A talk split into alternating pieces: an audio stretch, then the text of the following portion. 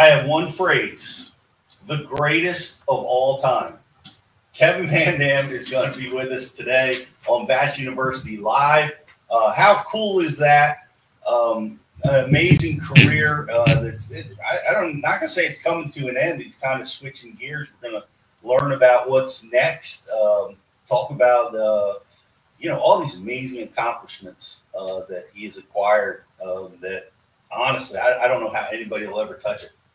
Can't wait to talk to him.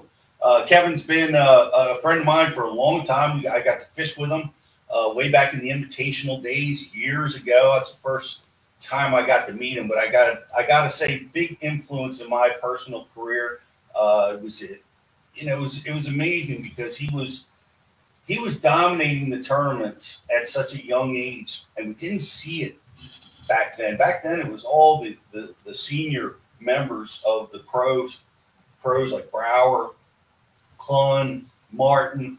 Those were the guys dominating the tournaments. Uh, Kevin came in very young in his 20s and, and really just jumped right in and was able to contend with some of these masters. And, and that separated him uh, and kicked it off uh, the most amazing career that we've ever seen. So, um, going to have him on here in just a few minutes, guys. We're brought to you by Tackle Direct Studios. If you're watching this over on social, like and share the feed. We've got a really cool prize for you. Uh, as well as what's our grand prize today? What do we got going on? For our, we actually have a couple things. For the grand prize, though, we are going to have a KVD reel from Strike King Blues. Blues. and um, we also have, we did a newsletter contest, so we have a prize for that. And our like and share our, our Waterwood custom made. Out, outstanding. Yes, that's a lose. Yes, uh, sorry. I, I was Strike, Strike King makes the crankbaits, amongst many other things. And I see some KVD Perfect Plastics uh, down here as well. Um, mm-hmm. lot, lot of once again, KVD's uh, influences all over the sport. Um, we've had uh, a lot of great releases going on this week. What do we have, Justin? So released already this week. We had Pete doing a pretty cool seminar on grass lines. Uh, pretty awesome aerial view on that. And goes in the great detail as he always does on breaking that down, some baits to use, uh, you know, the sweet spots in the grass lines, stuff like that. Really cool one if you uh, struggle fishing in the grass. Also released is Matt Becker, who is the BPT AOY, also one on Saginaw Bay. He talks about tight lining. So that's a pretty cool one. Uh, we released, and then coming up, we got Derek Hudnall on versatility, another really cool one. He breaks down a lot of different things. Um, and then we got Pete again talking about overhanging trees. It's a habitat habitat breakdown series that we started, um, and we're we're getting a lot of positive feedback. But for guys that are, uh, you know, there's a lot of terms. There's a lot of guys that are beginners in our Bass University crew and intermediate guys. So I'm taking, uh, and a lot, a lot of our teachers are taking the habitat. We're breaking it down so you really get a look at a lot of times it's aerials, sometimes underwater, uh, the habitat and how we how we break it down as anglers. So uh, that's going to be uh, a series that, we can, that we're really excited about, and we're going to continue to produce as part of our Bass University catalog that is going to be uh, ready to go. What's going on over there, Josh? Ready to play video? We're, we're ready. Is Kevin up, yep, up and ready? I want to I want to bring him in real quick. Uh, he's uh, the you know I, honestly he's had the greatest career in the history of the sport. I don't know that anybody will ever get close to it. Uh, I, I feel fortunate to to have known Kevin for quite a few years. I got to spend uh, for me, Kevin. It was a revolutionary day when I when I fished with you that day 20 years ago on Lake Eufaula. I learned. I, I still take lessons from that day. Uh, watch watching you work, but uh, I ca- I couldn't be more honored and proud to have you with us today. Man, it's uh it's good to be here. So yeah, we've we've got a lot of history, man. We go way back. A lot of a lot of miles behind the boat, right? Yeah, that that was uh 95, I think it was, or 96. Man. It 95. Wow. That's a long time. But some some of the guys that are winning tournaments now were not even around back then. yeah, I know. it's uh it's crazy. You know, some of them aren't even born then. You know, you even you know you, you think I think Jordan Lee as a young kid and shoot he's a veteran now. right? Yeah, it's it's changed, and and um and I wanted to I brought I brought that up. Uh, you know, you were you cut the the trail for that. The you know the veterans were the winners when you started. Like it was always those you know the Brauers that was flipping or Biffles. Those guys were were crushing it. None of the young guns were able to really break through and win. Uh, I, I, I really, I, I know you, you were the first one and, and you got all of our attention because you were, you were a 20 year old whiz kid that came along and, and was able to go toe to toe with these masters. Yeah, I um I think back a lot to those days in the beginning and uh, just totally different era. And I mean, just the all the things that have changed over the years, uh, you know, technology and and all that. And you know, but now obviously people are you know they're so much better the work ethic so much it's just like every other sport you know people put so much focus into it it's hard to win you know at the at the top level uh in any of the tours like really hard you know now not that it's ever been easy but you're definitely um there's so many guys that are capable every single week Man, that's a fact. And uh, it's, it's definitely changed. We, we saw it at, as the MLF ended and as the Bassmaster Trail just came to an end. Um, it's changing. Uh, but what we've done at Bass U, um, our executive producer Jeff Olson has put together a really nice piece that uh, that we want we, we'd like to watch with you, um, and uh, we, we hope you like it. It's uh, we're gonna we're gonna roll it right now, Justin. But we'll we're stay with us, Kevin, and watch this, and and uh, we're gonna we're gonna have you on to talk about it as soon as it's done. Just a couple of minutes.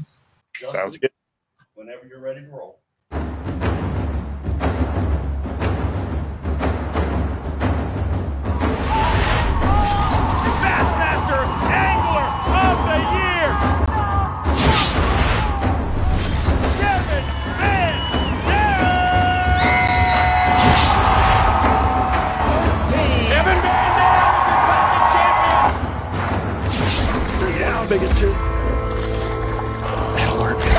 There we go. Now we're getting places. Kevin VanDam is the classic champion.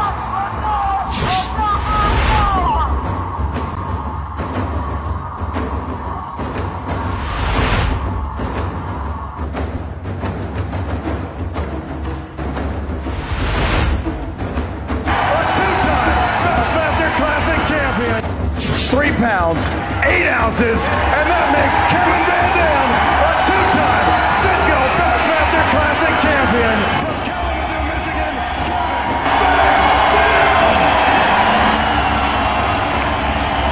Classic champion from Michigan. 19 pounds, 7 ounces. Kevin VanDam, three-time Classic champion. that's what it takes right there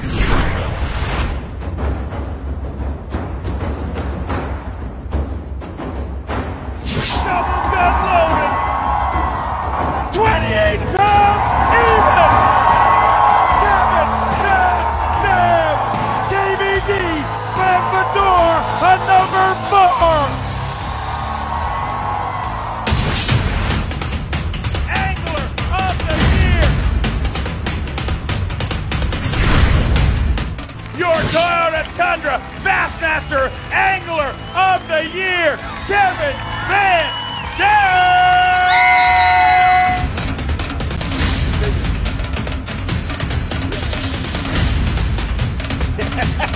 yeah! DVD four! that's the one thing I've always tried to do is be true, be honest. I love to teach people how to catch fish.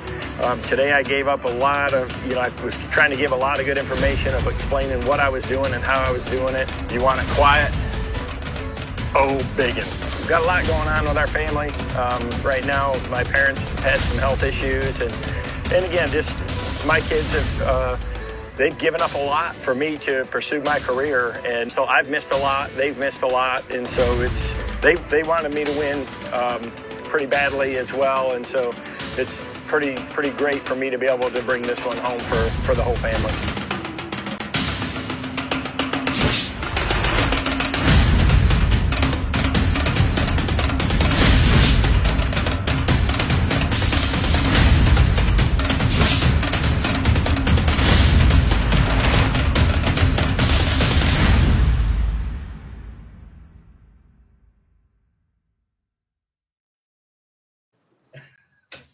That, that is quite a career, Kevin.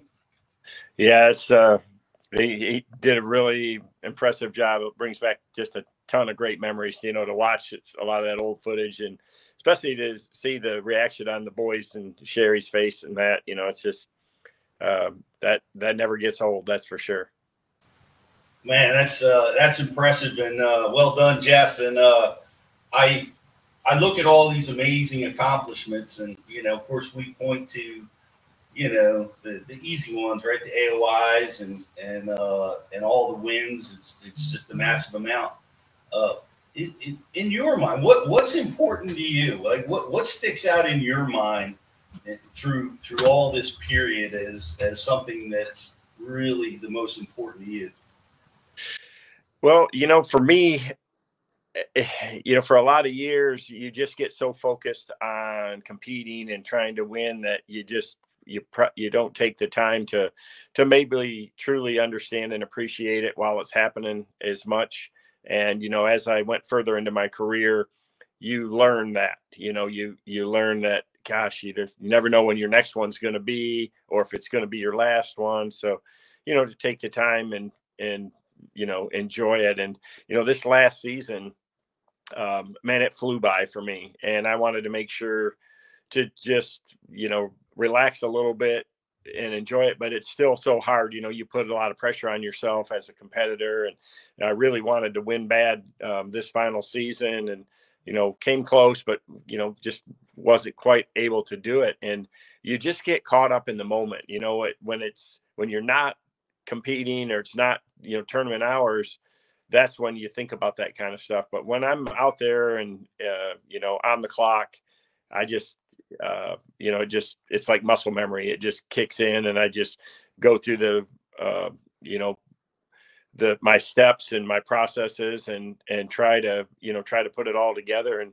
try to make good decisions and the crazy thing is is even after 33 years I, I feel like I'm still learning, you know, th- this year, I'm still learning so much every single event, every competition day, just, you know, how things are changing and that. I mean, it's just, yeah, obviously we've got a whole lot more technology now, you know, I mean, if you'd have told me in the beginning of my career that, that I've had, you know, five Humminbird graphs, you know, two Raptors, a Mega Live, Mega 360, um, you know, on the boat, LakeMaster mapping, side imaging, all these tools that we have, I, I'd have told you you're crazy, you know, but that, that it's come to this. But um, and it is, you know, it's still there's still no guarantee uh, that that you're going to win. I mean, everybody's got that technology now, but uh, it is it is amazing how everything has improved so much to help just uh, not just tournament anglers but even the weekend angler i mean our line our lures our rods reels boats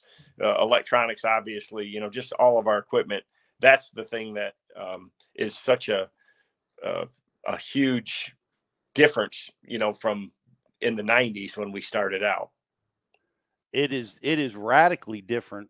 What in the '90s? Uh, man, what was on your boat in the '90s? What what, what did was GPS even uh, a, a standard option when you got started? Uh, you know, I I remember fishing when before GPS and when Loran C came out first before that, and then when oh, GPS yeah. technology came out, it was actually not very accurate. I mean, you might get within hundred yards, and and we thought that was really good, and then boy, it didn't take long for it to get uh, you know a whole lot you know a, a whole lot better, and we never, I mean never dreamed of having mapping like what LakeMaster mapping is today. Um, you know that to me, that's one of, was one of the greatest innovations uh, in technology that came through my career is just you know solid mapping like that to be able to visualize everything around you and have it be accurate you know? So i mean we had some mapping early on but it was just basically transferred from paper maps and it was very general. But when they when lake master actually started to scan lakes and and do that that's that was a an evolutionary period for sure but the same you could say with side imaging you know we used to just graph around back and forth for hours on end with 2d sonar and and i started with a flasher you know i mean um and i thought i was really good with a humminbird super 30 you know it was it was quite a bit better than a super 60 you know especially for seeing grass and being able to you know even see fish and and follow break lines and things like that but when side imaging came out it just uh, you know quadrupled our efficiency level. And you know and then it's just one after another. Then it's you know then 360 came and, and mega 360 and obviously you know mega live um and and you know we got to have a i have to have a graph for mega 360 uh, i got to have one for mega live. I have one for mapping. I, I honestly 2d sonar is probably the one thing that you know all of that is really obsoleted you just you don't almost need to see what's underneath you because mega live shows you that already and and 360 shows you the structure all around the boat. So it's just, um, it just really is amazing how we're able to visualize things now. I mean, it's it's like having an underwater camera, but you don't have to drive over the top of the fit. You don't have to spook the fish or anything like that now uh, with these forward facing and and you know 3D type you know sonars like we have with Mega 360. It is radical, and the mapping is is interesting that you say that. I remember um, uh, the last day of practice, I would set aside time to run to where I was going to fish, uh, so that I would know the route, you know, and wouldn't get myself in trouble uh, with flats or rocks or, or whatever hazards may be out there. But with the mapping, it, you, man, you, you you don't even have it's so accurate that yeah. and I don't recommend this, but but you can run uh you can run off your your mapping a lot of times with without ever seeing the water before. Yeah, no doubt. Um just be, you know having the ability to adjust for the water level is a big is a big thing um and you know i mm. i run my lake master on typically you know with that uh, shallow water highlight on five foot. So you know if he, if you see red that you start need to be in you know somewhat aware anyways and and uh, but no it's an unbelievable tool. I mean uh, quite a few tournaments that i've won over my career especially you know from 2010 on when when that just mapping just really got expanded uh, so many of those were directly related to lake master yeah it's well uh, let me ask you this. This is and this is controversial controversy that's going on right now, and I'm, I'm very interested. I think everybody's interested in your opinion on it or your take on it. Um, forward facing sonar, we've had some really some critics come out um, and you know say it's ruining fishing or it's uh, it, it's not okay. As a matter of fact, I, have heard some rumors that uh, some of the high level trails are are taking a vote on whether or not they're going to uh, continue to allow that technology in in tournaments. What what what's your Boy, take on that? Well, I know some of the older guys, especially, are the ones that um, have been really been the most uh, boisterous in voicing their opinion about it, and I, I, think a lot of the young guys that grew up with it um, just see it as a tool. But where do you draw the line? I mean, um, you know, Mega 360 is an unbelievable tool um, you know, side imaging, uh, so is lake master mapping.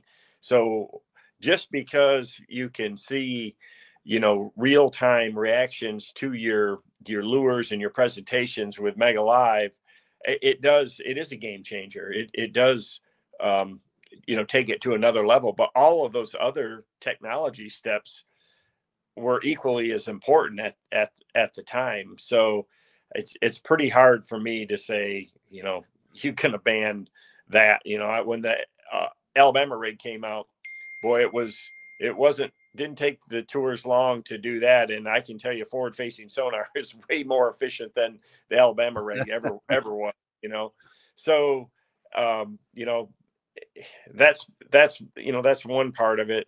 But I I get it. I mean, um, I remember the days when we went out there without mapping or anything like that, and I had to, you know, hunt those offshore points, looking at paper maps and and try to find the, a lot of those key areas and graph for stumps and and the fish and triangulate off of a tower and the side of a house or a tree and the you know to be able to to get on those spots before we even had GPS out there. So um, it's just it'd be a it'd be a shame because it's so great of a tool to help a lot of people be more successful out in the water just average weekend fishermen I'll, I'll tell you a quick story about my dad and i've told this story a few times but my dad's 85 years old loves to fish. He's fished his whole life. He's the one that got me started in it.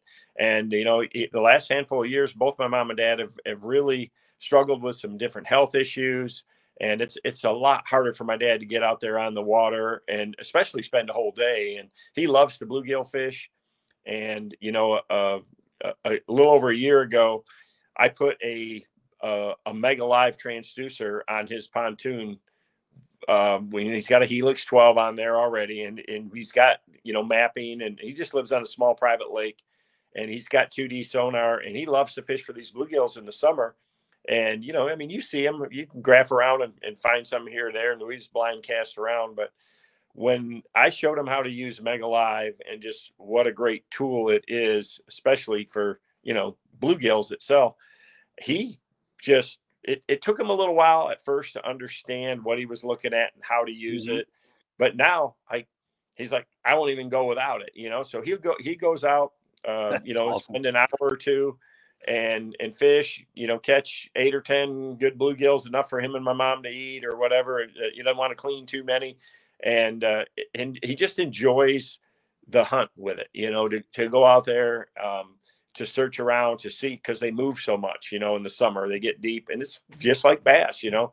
But to be able to to find those schools, uh, to know the depth that they're in, and be able to make a presentation to them and then catch them, it's changed the way that he fish, and it's really um, renewed his enthusiasm and excitement for fishing. And and he's 85 years old, and I mean he couldn't send a picture off of his cell phone to me. So that's how technologically he is. But that's what Mega Live is has done for him.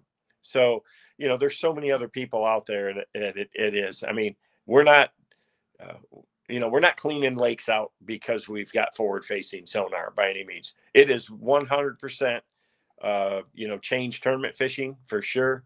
But I just, I, I find it hard to think that. Um, that it, it would go away because again technology wise where do you draw the line and and yeah right. you may see i think you may see some circuits and things like that that say hey no uh no sonar at all you know i mean uh, you could see that especially in some kayak trails just say hey look you can't use electronics. And but you're still going to have people you know have a phone. If with a smartphone with google earth and um, you know with the with the one boat network app you can still see you know you can still get lake master mapping and things like that on your phone but um, you know policing it would would be a little bit of a challenge. As you as we've seen policing the rules in in our sport is uh, mm-hmm. is at the forefront as well you know i mean everybody wants a level playing field and i get that. That's why we over the years came up with a lot of these you know the no information rules and off limits and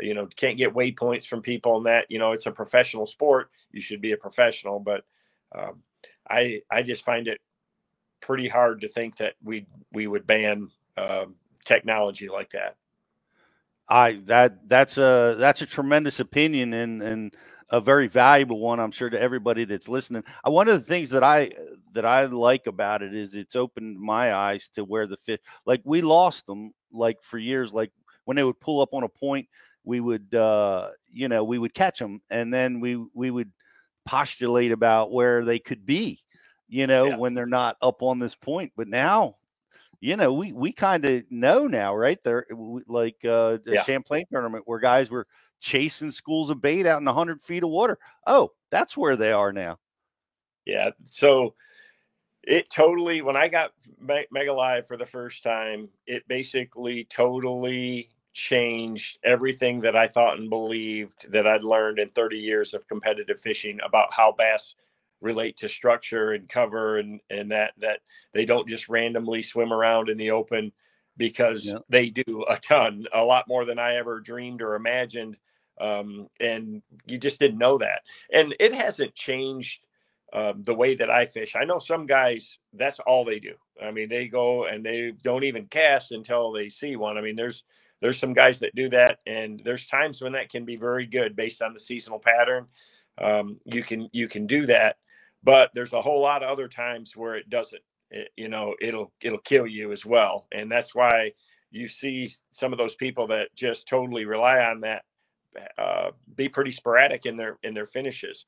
What i've learned is to use it in my same power fishing style and you know i'll see uh, a, a fish randomly when i'm cranking a spot or whatever that i know to pitch a drop shot to or i'll see one follow my crankbait that i would have never known was there and it it tells me that hey maybe i need to change colors or change my presentation stop or start it you know do something a little bit different.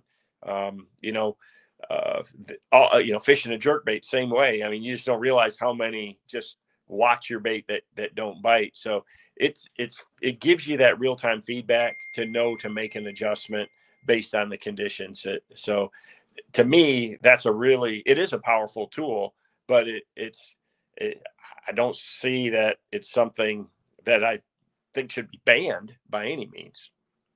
Well, I want to applaud Pops for 80 years old, taking the take, uh, you know, taking the new technology, putting it to work. Uh, that's uh, that's incredible. Congratulations uh, for him and for you introducing that to him. Jocelyn, you have an eye? Um, we do from uh, our college guy, um, Christian. He wants to know: Do you think that with forward-facing sonar, if they allow to keep it, will it be a disadvantage for people that aren't able to afford it? So Pricey. that that is a big uh, that's a bi- that's a big thing, and I think from uh, you know for entry level anglers and people just getting started in the sport, and people that are interested in thinking about you know maybe looking at tournament fishing to begin with at a club level or or or uh, there is a barrier to entry there, and it it is probably hurting recruitment of of new anglers into tournament fishing. But at the top level tier and, and the pros, um, you, you can't really use that as a valid excuse. I mean, you look what we've got invested in our rigs, um, what you have to do. If you're a professional, that's that's part of it, you know, and and it's a small cost compared to all the other things that you that you have to have um, as as well there. So, you know, to me, um, I get the the controversy, and I understand people like that. And uh, there's a lot of older people that don't want to take the time to learn it. You know, it's just the same way with learning technology on your smartphone or or computer or other things like that. You know, it's it is uh, it is harder, but uh, you know, technology is always coming. It's always improving. It's it's part of our lives in every facet and aspect, and um, it's not you know it's not going to go away anytime soon. So i think you know the the guys that have really embraced it as tournament fishermen you know you they've you, they've seen the success and and the guys that really haven't um you know we just our schedules haven't lined up to where it it's going to kick people in the teeth that just are 100% relying on that. You know we don't you know, the Bass Elite Series just had three summer smallmouth tournaments in a row. That is just, you know, smallmouth, especially in summertime, that's where live sonar, forward facing sonar is at its best. You know, if you get uh, Kentucky Lake in flooded bushes and dirty water in the spring, see, you know, see how much of a factor it's going to be because it's it's probably not going to be. So, you know, we just um, you know, I like to see the diversity in the schedule, and that's one of the things that I've talked to um, the uh, the staff at the Bass Pro Tour about. A lot of my friends on the Elite Series and people that I know. I mean, I think the schedule has a lot to do with uh, you know this impact, and for sure, having all of these events. We were, you know, we were St. Clair and Saginaw Bay back to back, and Bass had three elites. Um, you know, St. Clair, the St. Lawrence, and then um, uh, Champlain. You know, those three. Uh, you know, there. So that's five tournaments where forward-facing sonar is going to be a major player in a row. So I think I think that's why a lot of this is coming up right now because people are just it it is it's not exciting to watch. I would agree. I mean, uh, you know, when when that's all there is, you know, if you got you know Saginaw Bay at least there was a good bit of largemouth fishing, you know, and shallow Mm-hmm.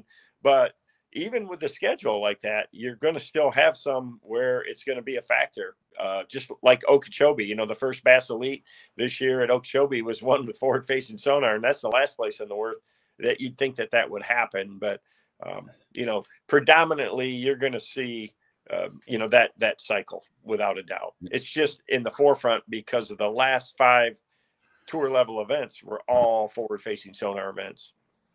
Yeah, yeah, and and I I've seen some negative comments there too. It's hard to watch. I love it when uh, when Humminbird did the the screen on screen where where the viewer could really see what was happening, uh, which which made it uh, you know a lot more interesting to watch, and and I hope that continues.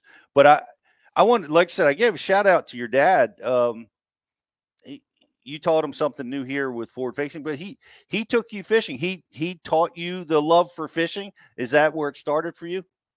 Yeah, he um he actually took me ice fishing when I was three years old uh, for the very first time, and I'm sure I was you Ice know a, a lot to handle at the time. we we fished as a family with you know my sisters and my my older brother growing up, and uh, my grandparents lived on a, a a lake, and I spent a lot of time in the summer doing you know fishing there, and uh, around my house I'd ride my bike to the trout streams or ask people to fish their ponds or go to the lake. I mean, it just all kids are really drawn to wa- water. They just you know they just need the opportunity and um, you know i i had i was just lucky to grow up in an area where i had that opportunity and you know michigan is a really unique place uh, a lot like florida because there's water everywhere you know we got 11000 lakes and just a lot of opportunities and a lot of diversity and that really helped me as a young tournament angler but but still just you know having that chance it's just way different than somebody that grows up in arizona or even texas for that matter you know there's just um, we just have s- such a wealth of water. Well, it's surprising that uh and you I've been there and it's it is beautiful up there, but the ice fishing was your first fishing experience. That that that surprised me. Yeah, but I, um, it's so common in Michigan, right? It's it's such a big deal. Yeah, no, they um, it is a in the north. It's kind of you know a way of life, especially in the northern part of the state, because a, a good part of the year, you know, the lakes have ice on them that you can actually fish. You know, down where I live in the southwest part, and people think that they say, "Man, I just can't know how you take those winters and all that snow, and you got ice for six months." Well, it's really not. I mean, the last handful of years, we've hardly had much ice at all to even ice fish. You know, we might get uh, on a good year where I live, we might get two months of ice, but it's taught me a lot because I've done a lot of bass fishing through the ice and it blows people away that, you know, you can catch them through the ice and how aggressive they can be. And it really taught me that cold water is not as impactful as I once thought on their activity level, their, their mood. Um, it obviously, you know the seasonal pattern is critical you location is is key it's always has been in bass fishing the hardest thing to figure out is is where they're at right it catching them if you know where they're at catching them is is the easy part and that's where all this technology's really helped um you know so much but uh, i just hate to see all the emphasis go towards forward facing sonar right now when you know we ha- we've had so many other advancements that that that really help our fishing and and make for a positive experience out there in the water. I just I just think how far everything has come. I mean, just how much better our boats are, our uh, you know our, our you know fluorocarbon line, the quality of our rods, the technology that goes into lure design and how natural they are, and um, you know trolling motors. Uh, you know, I've got that new Minn Kota Quest trolling motor, and it's absolutely unbelievable. You know, I mean, the Ultrex is is great. You know, Spot Lock changed the way that tournament fishermen or people fish. You know, I mean, I seen immediately when I uh, had a boat, you know, got one on the boat that my boys used.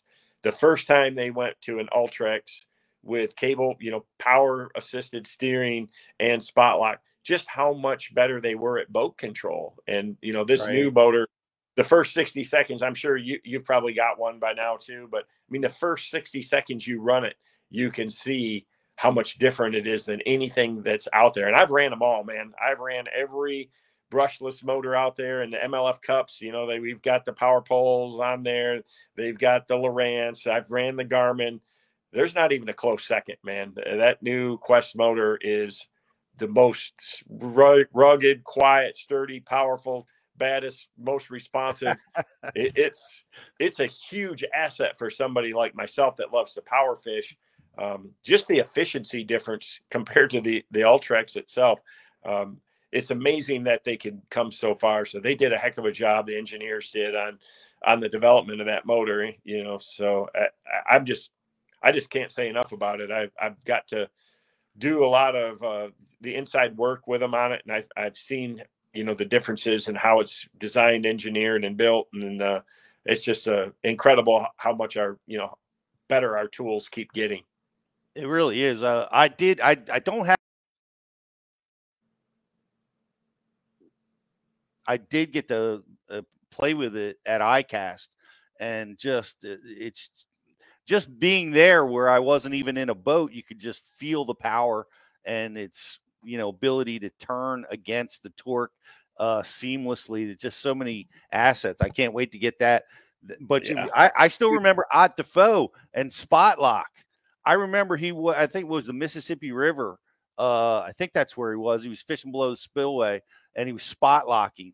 Uh, for the first time, I saw it on camera, and uh, I could not believe that that could be accomplished, and uh, and that that changed everything.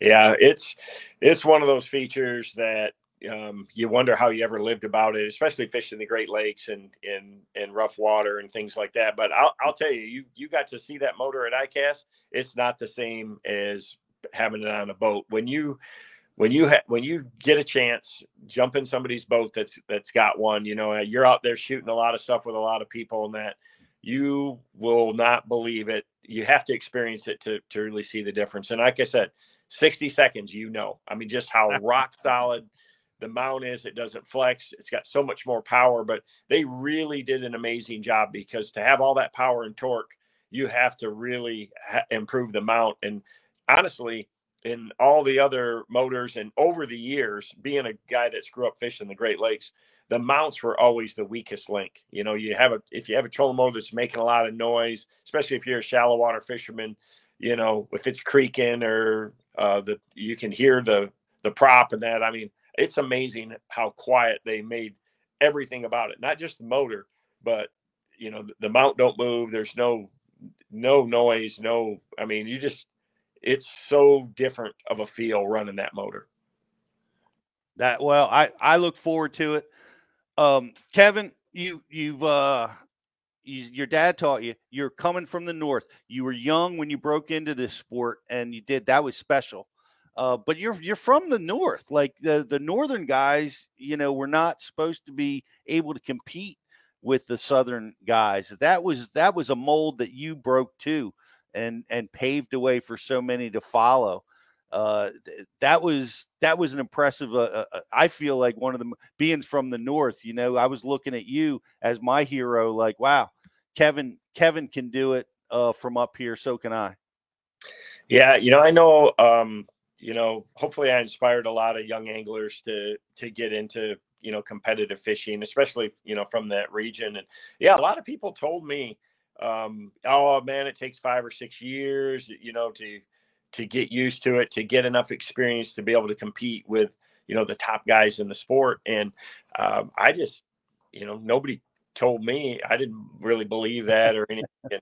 You know, it just my style is probably what helped me more than anything. You know, you know, if you're going to fish multi-day events, a big challenge in the beginning was finding enough fish that you could uh, you know, fish a three or four day competition and, and not burn out a spot. You know, you had to have enough spots to to to be able to last through that. And then if when conditions change, to have enough uh, ideas of areas to go to where you might be able to still be successful at. And so, you know, having a faster pace in practice and in competition um, helped a lot in that regard, especially fishing these big bodies of water. You know, when you go to a Toledo Bend or even a Table Rock or, uh, you know, any of these 50, 75, 100,000 acre lakes, you know, if you're if you're not covering a lot of water in practice, you don't even know what's available to you. So it just uh, I think opened a lot of people's eyes because I see so many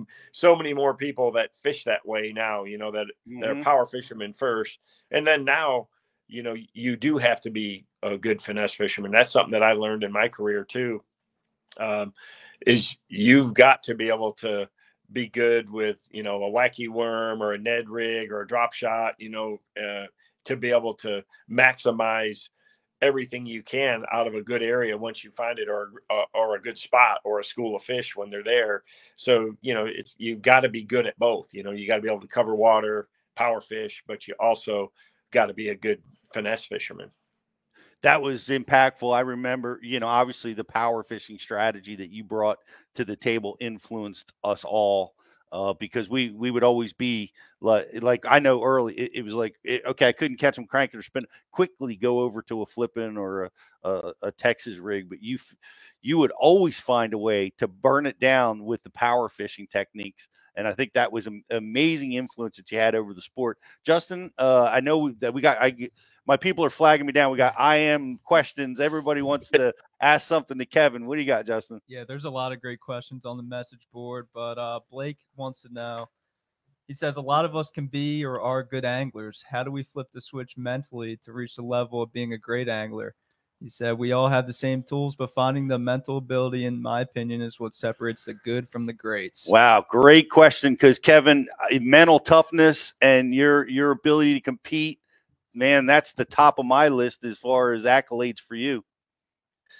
yeah that's a hard one to answer. Um, i really don't know ex- you know i don't have a, a you know a, a simple answer to that in in what i do. I mean i just i know my strengths um, i know it works for me and i you know you have to trust your gut and you have to react to it. I think a lot of people kind of know that you know when conditions change or you know a flood happens or the wind switches or you know there's 20 boats show up in the area that you want to, to start in to be able to pull up stakes and go and have a, a good option to go to you know? Uh, everybody i've heard it a million times like oh you know today i'm i'm behind i'm gonna i gotta go swing for the fence. Well you that's a great concept but you have to do it efficiently right? You have to do it you have to do that. You got to make a smart decision.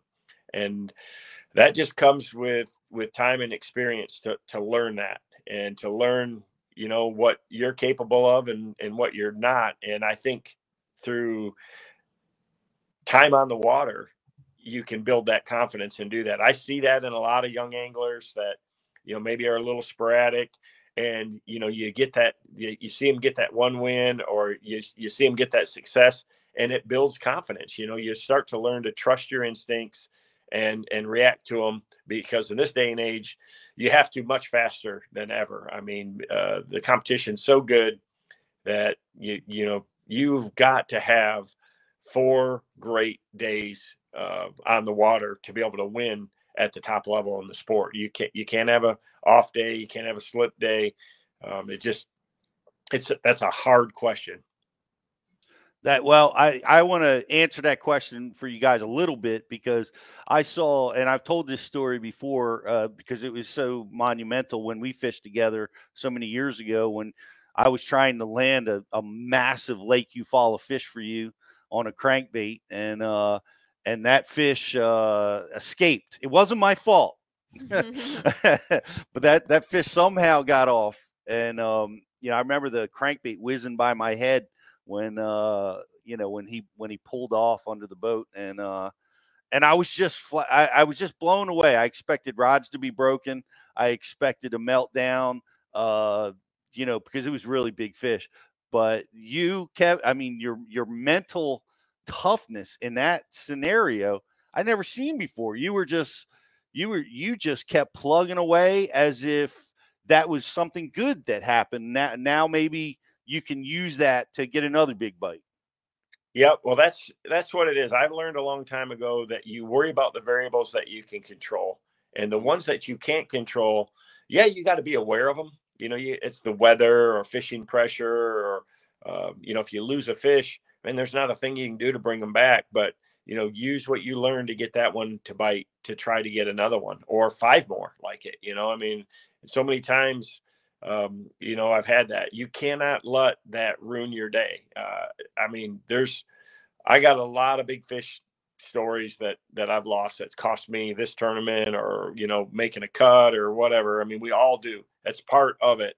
Um, we try real hard in our system to maximize the number of you know bites that you get and your strike to land ratio. I mean, I have toiled over the years with my rods, reels, lures. You know, my cranking system is that all rolled into one where you're you know it's it's composite rod fluorocarbon line uh, mustad kvd trebles the bait you know uh, how you get them to react to it and you know to try to maximize the number of bites that you're gonna that you're gonna land but the reality of it is is you're never gonna be 100% and when that something bad like that happens you got to turn it into a positive now on the back of my truck I've got a big sticker on there that says it's all about the attitude. And that is a conscious choice that every tournament angler has to make is if you want if you're going to have a good attitude positive attitude and you know be thinking clearly you, you're you're going to make good better decisions if you've got a bad attitude if you let things get to you you get down um, and it's hard you know i mean there's there's plenty of times when you know you you get mad or something happens or somebody cuts you off or you know something happens out there on the water uh, that you lose a fish or um, you know just just fluke things can happen right? And you you've got to roll let it roll off you and and move on and and get the next bite well you're uh you've shown that and i love that all about the attitude i've heard that from you before uh justin i'm going to throw it to you i know you've got another question yeah so Kevin, over the years, I mean, you've accomplished just about everything. What what are you most proud of, whether that be a tournament win or doing something in the industry? Uh, yeah, man, there's a lot of things that that I really um, like and, and enjoy. I, I love working with the companies that you know. I've got so many long term relationships in this industry. You know, with companies that I've been with really my whole career, and I love developing new products. You know, I mean, new technology, new baits, new rods, reels. Uh, you know, you know, working with Humminbird on, on new technology or Minn Kota like on this this new trolling motor.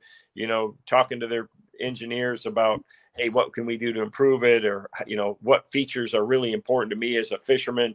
You know, you'll see that with the uh, new drift mode on the on the Ultrex Quest. I mean, it's a great fishing feature, but those are all um, things that I that I love to do. But one of the big things that I really take and and I've saw it a lot this year on my final season is just I've always you know really tried to be respectful um, you know treat my competitors with respect and and get that same in return and that's the thing that's really kind of come full circle is just you know how much admiration and respect that that I've gotten from the guys that I've competed against over the years you know I've, done it for 33 years and tried to do it the right way. I've tried, you know, uh, find my own fish, do my own thing, uh, you know, have integrity, show integrity out on the water, and and you know that's what really matters the most. And uh, in this in this day and age, to me, that's that's really really important. You know, when I started, a lot of that was taught by some of the the older guys out there. And so i've you know i've had a lot of guys uh, come up to me. There's a lot of great young anglers and you know try to be a good mentor to a lot of different you know people out there. And uh, you know hopefully i have been. So the respect that i've been shown this year though just it really means a lot to me. Well that's that's that's amazing and uh like I said, you've always you've always been courteous to me and respectful, and I appreciate that. And uh, you know, I've always I've always enjoyed knowing you. I appreciate the work that you've done with Bass University, and I want to invite you guys. Uh, some of the best uh, most viewed seminars on Bass University TV are Kevin's uh, seminars with us, uh, especially your crankbait uh, seminar that you did with us, and and um, and I I love that you know we we've been on the water doing some work for Bass University TV, but this is uh and I don't know how you're going to do it. I know I know how competitive you are. I don't know how you're going to shut it down. But um, tell to what what's next? What what is the future? What's your plans uh, as you move through your retirement from the tournament game? Yeah. So, yeah, you're still going to see me out there a lot. I'm, uh, you know, going to be full on board starting in, uh, you know, uh, 24, doing a ton of content creation, filming, uh, you know, television, all of it. Just, you know, YouTube to social media, short form content, long form stuff. Uh, that's really something that I have a passion for is teaching people to fish. You know, just like just like you guys do at Bass U. I mean, it's it's all about you know showing the details and um, you know getting into the nitty gritty of new techniques and and guys that are really good at it. You guys, you know, you you find those guys and and you pull that information out of them and and show the world. And I love helping people be more successful on the water. So that's exactly what I'm uh, what I'm going to do is keep doing that, just not in the tournament format. You know, the challenge for me with the tournament uh, schedule is that, you know, it's really like 20 to 25 weeks a year that you have no flexibility in it, you know, and um, I've done it for 33 years. Um, I've, you know, my family has sacrificed a lot. My wife has, and, and my kids, I've missed a lot of things over those times. So to have a little more flexible schedule and still be able to, you know, be out there on the water and go to some of the best places at the best times and just be able to showcase that to, uh, you know, to the fishing world and, you know, my fans and, uh, and the viewers out there. That's what I'm really looking forward to. And the competitive side of me is still going to be that. I mean, it's going to be about getting the best show and, and you know, get creating that content. So it, it's kind of going to fill that void a little bit on top of that, though, I did, you know, I'm qualified for Red Crest for next year. I'm also qualified for heavy hitters. We've got a team series event this fall. So, I mean, I don't have to go straight cold turkey. So I'm gonna, I've got fish, and you never know. I mean, there'll be maybe some, um, you know, celebrity tournaments or some pro-ams or some charity events and things like that. I'll continue to, to kind of do that, but I will for sure, you know, I'll follow it. Um, my wife said, you know, that first when that first tournament of the year comes around in the schedule, we might want to be down in the Bahamas or or Bora Bora or someplace like that where we don't have any service or anything like that. But no, I I'm a fan first, always have been. I'm a huge fan of the sport of not just bass fishing, but competitive bass fishing. And um, you know, I'll, I keep a close eye on everything that's going on, and will continue to do that. You know, I just I I love figuring it out. I love spending time on the water and figuring out what it takes on any given day to to you know find the pattern to to figure out how to get them. I mean, I like catching them just like everybody, but to me, it's figuring out the puzzle that really uh, is what I enjoy the most. Well, uh, we look forward to seeing you at Red Crest and and uh, and the heavy hitters and, and some of the others as we go.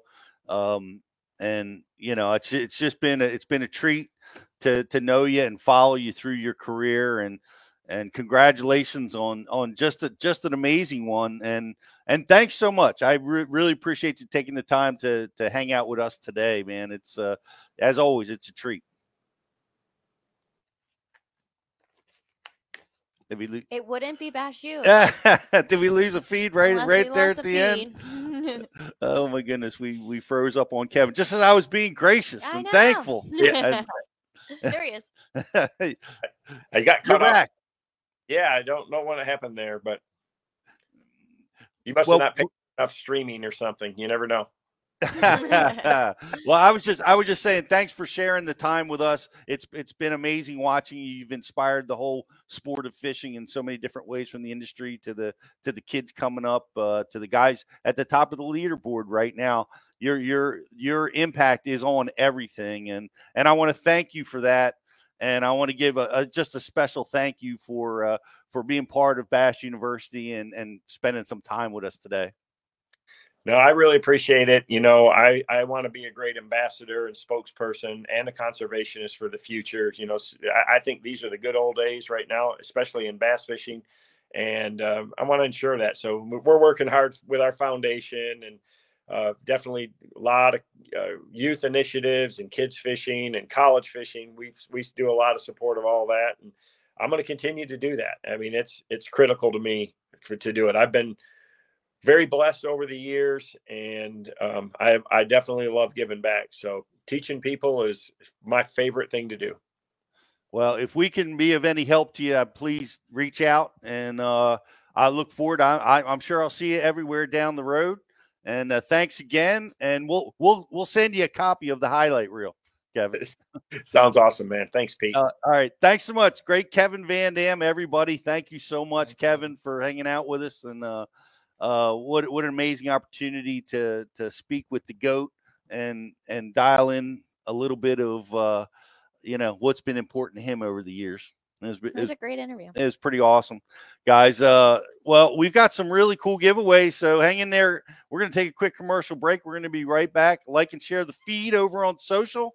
Uh, we're going to be giving away some KVD Signature Series reels.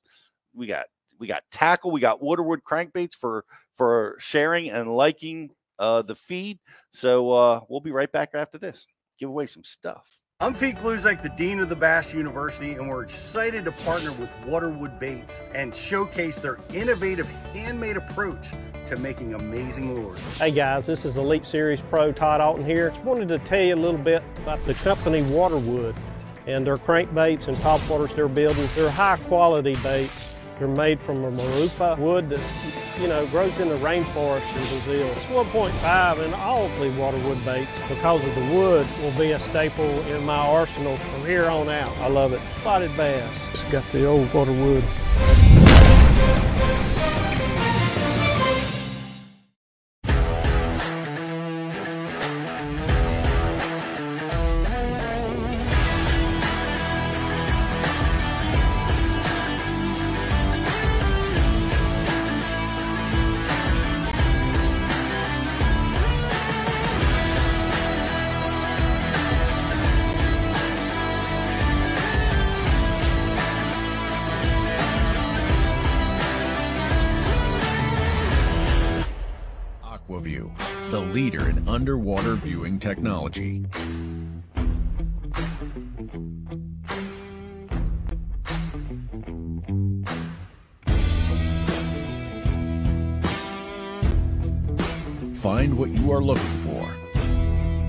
Catch more fish. Have more fun. Aqua-Vu. Seeing is believing. Why do you love casting fishing rods? I'm truly losing less fish. Is the sensitivity of the rod. That they're made right here in North Carolina in the USA. Strongest, lightest rod, 100% made here in Sanford, North Carolina. From the drop shot rod to the flipping stick.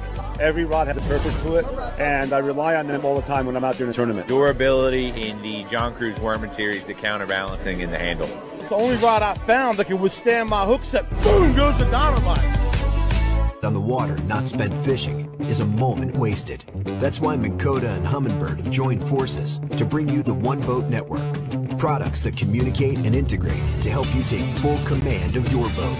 Born from our commitment to making the most advanced fishing gear even better by making it work together. The One Boat Network will help you find, get to, stay on, and catch more fish. When One Boat Network products talk to each other, they can navigate your boat automatically. They can give you a crystal clear view of what's below with no messy wires. And they can let you lower, raise, and change shallow water anchor modes from anywhere on the boat. But that's just the beginning. We're never done innovating, integrating, and making your boat simpler and easier to control. All so you can make every second on the water count.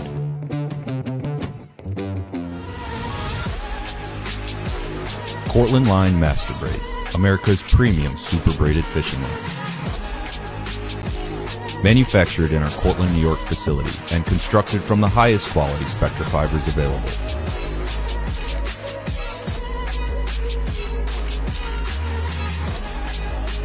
Cortland Line Company, Made in America since 1915.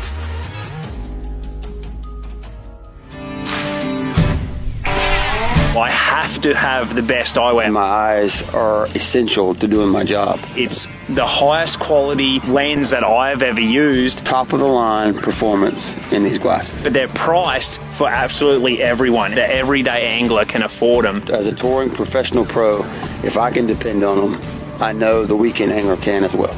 Hobie Eyewear, built for the pros. Price for everyone.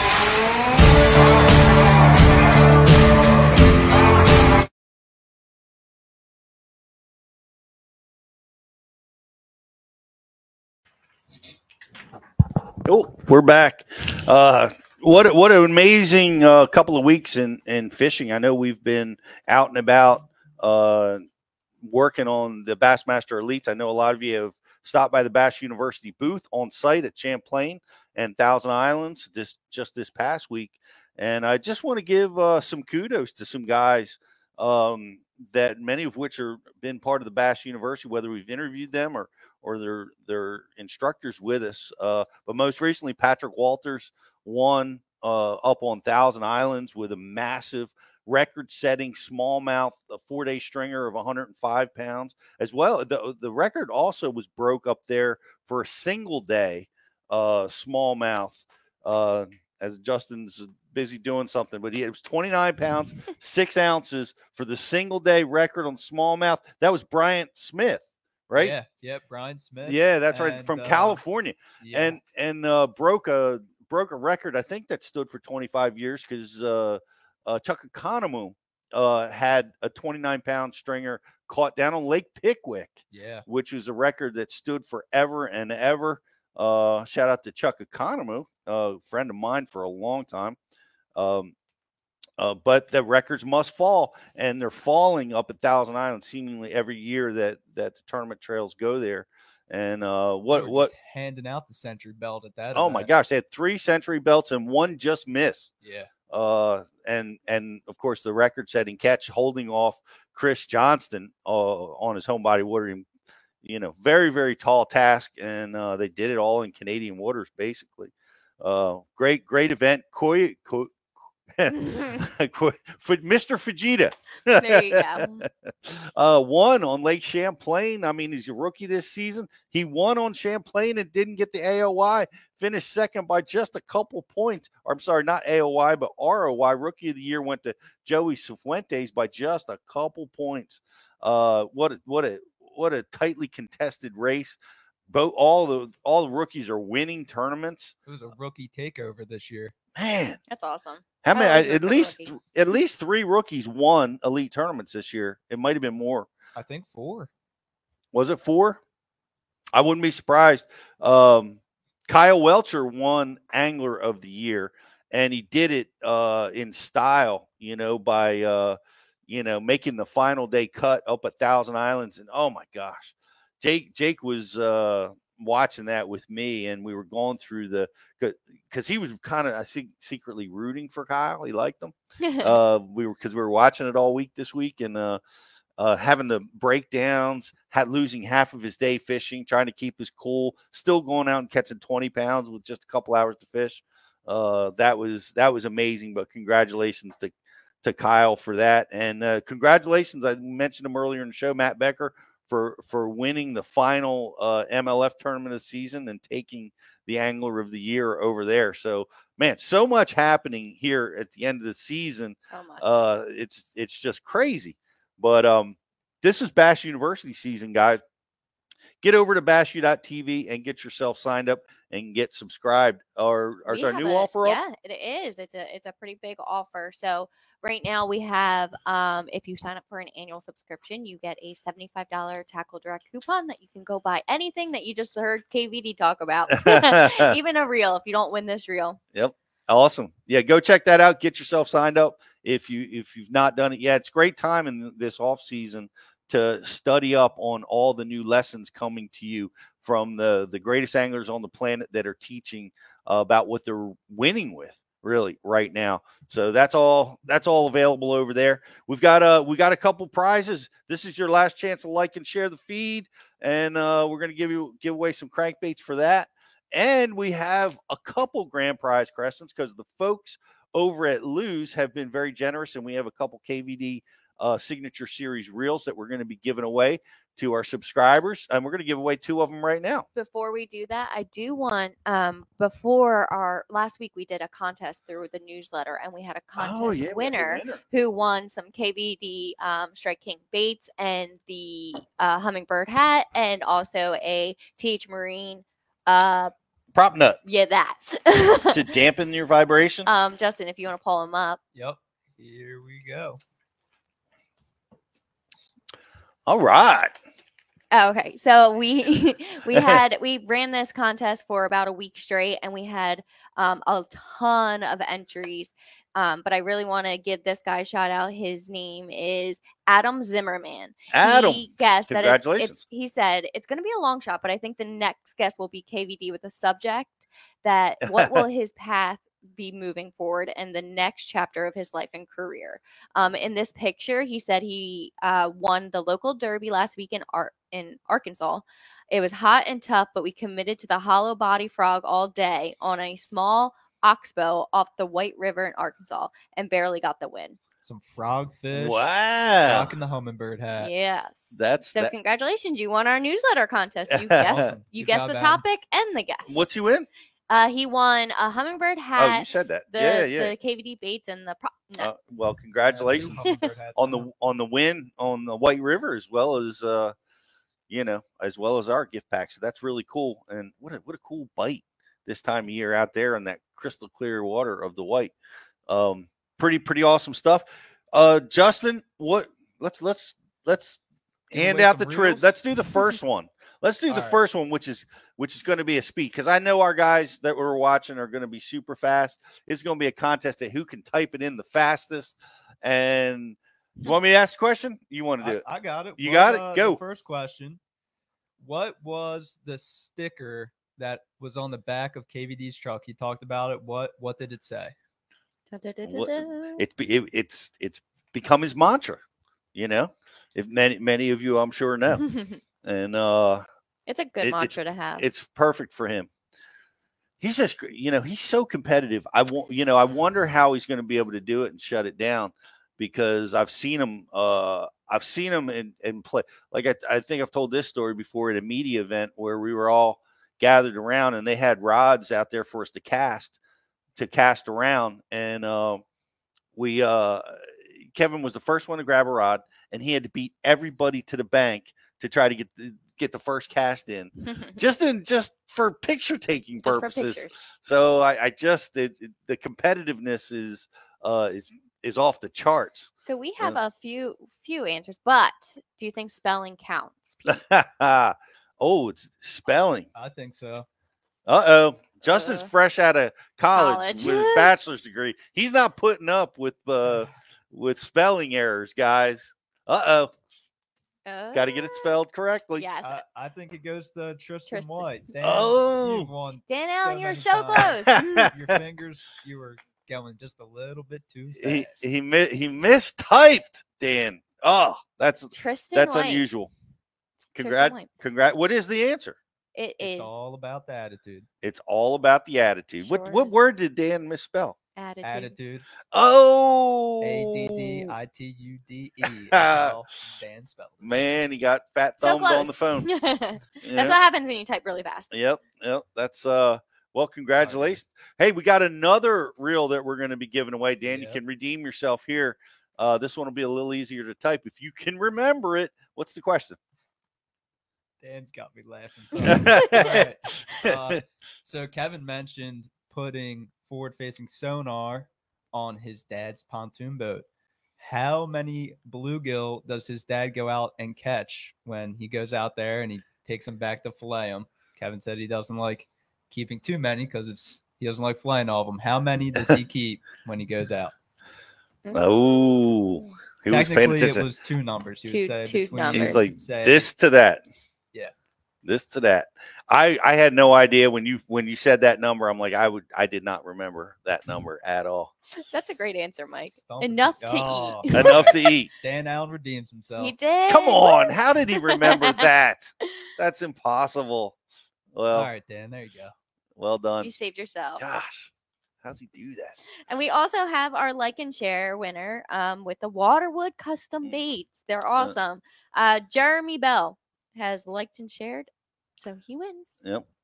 Want to give a shout out to Riz, who is currently up working uh, with uh, producing and filming with uh, some of the guys in at uh, Thousand Islands, some of the Bassmaster Elite guys that um, we Lee Livesey, of course, he was working with yesterday. He's got Bill Lowen on the docket and and Luke Palmer, Palmer today. and Tyler Rivette. Uh, some guys that look for some amazing new content that's going to be coming to Bass University TV uh, real soon. Let, let us know what you what you think of our new habitat breakdown. Um, I think uh, a lot of people have found that useful, and we have we're going to be we're going to be really diving into some terms that um, that are really going to help you guys. Uh, a lot of people there's so many weird bass fishing terms Uh-huh. uh, that it seems like when we get together as bass fishermen, we're speaking a foreign language. Yes, you know, that is very true. you you can appreciate that, Jocelyn. so we're going to be breaking those terms down, and we're going to be breaking down the habitat, and uh, we I, we know it's going to help you guys, help everybody become a better angler, and that's our goal. The grass one is really good. You did a great job on that one, Pete. Uh, yeah, if you guys haven't seen that and you you fish grass, milfoil, you know, hydrilla a lot, check out that seminar Pete did. It uh, it's an awesome habitat habitat breakdown. Habitat breakdown. Uh, thank you very much uh, for Kevin and Sherry VanDam for for putting up with our uh, um, links that didn't seem to get to where Technical issues. Yeah, we had we had some minor technical issues at the beginning of the show. Appreciate you guys putting up with that. And uh and let you know what, Justin, what I'd like to do is I would like to roll out to the Kevin VanDam highlight reel. Let's do it. Good and idea. um let's roll out to that, guys. Thank you for watching. We'll see you next week here at Bass University Live.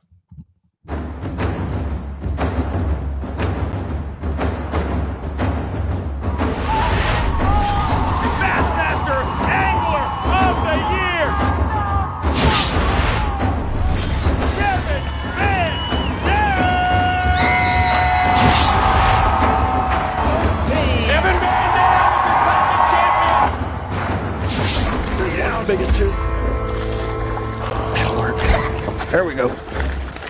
Now we're getting places. Kevin VanDam is the classic champion.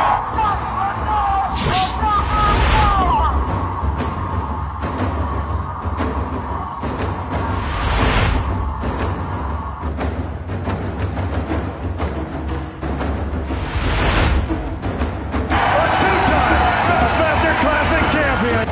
Three pounds, eight ounces, and that makes Kevin VanDam a two-time Citgo Bassmaster Classic champion. From Kalamazoo, Michigan,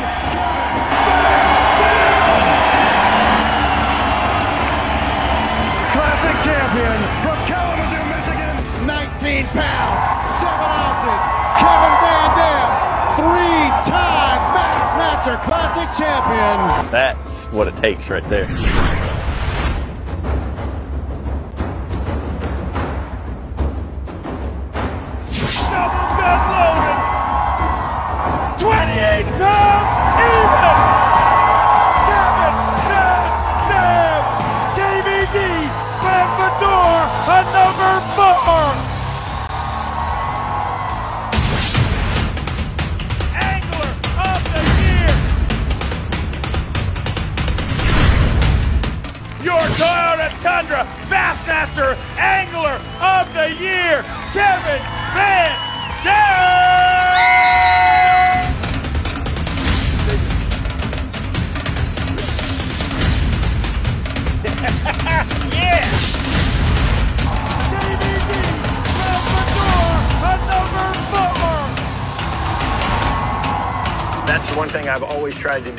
True, be honest. I love to teach people how to catch fish.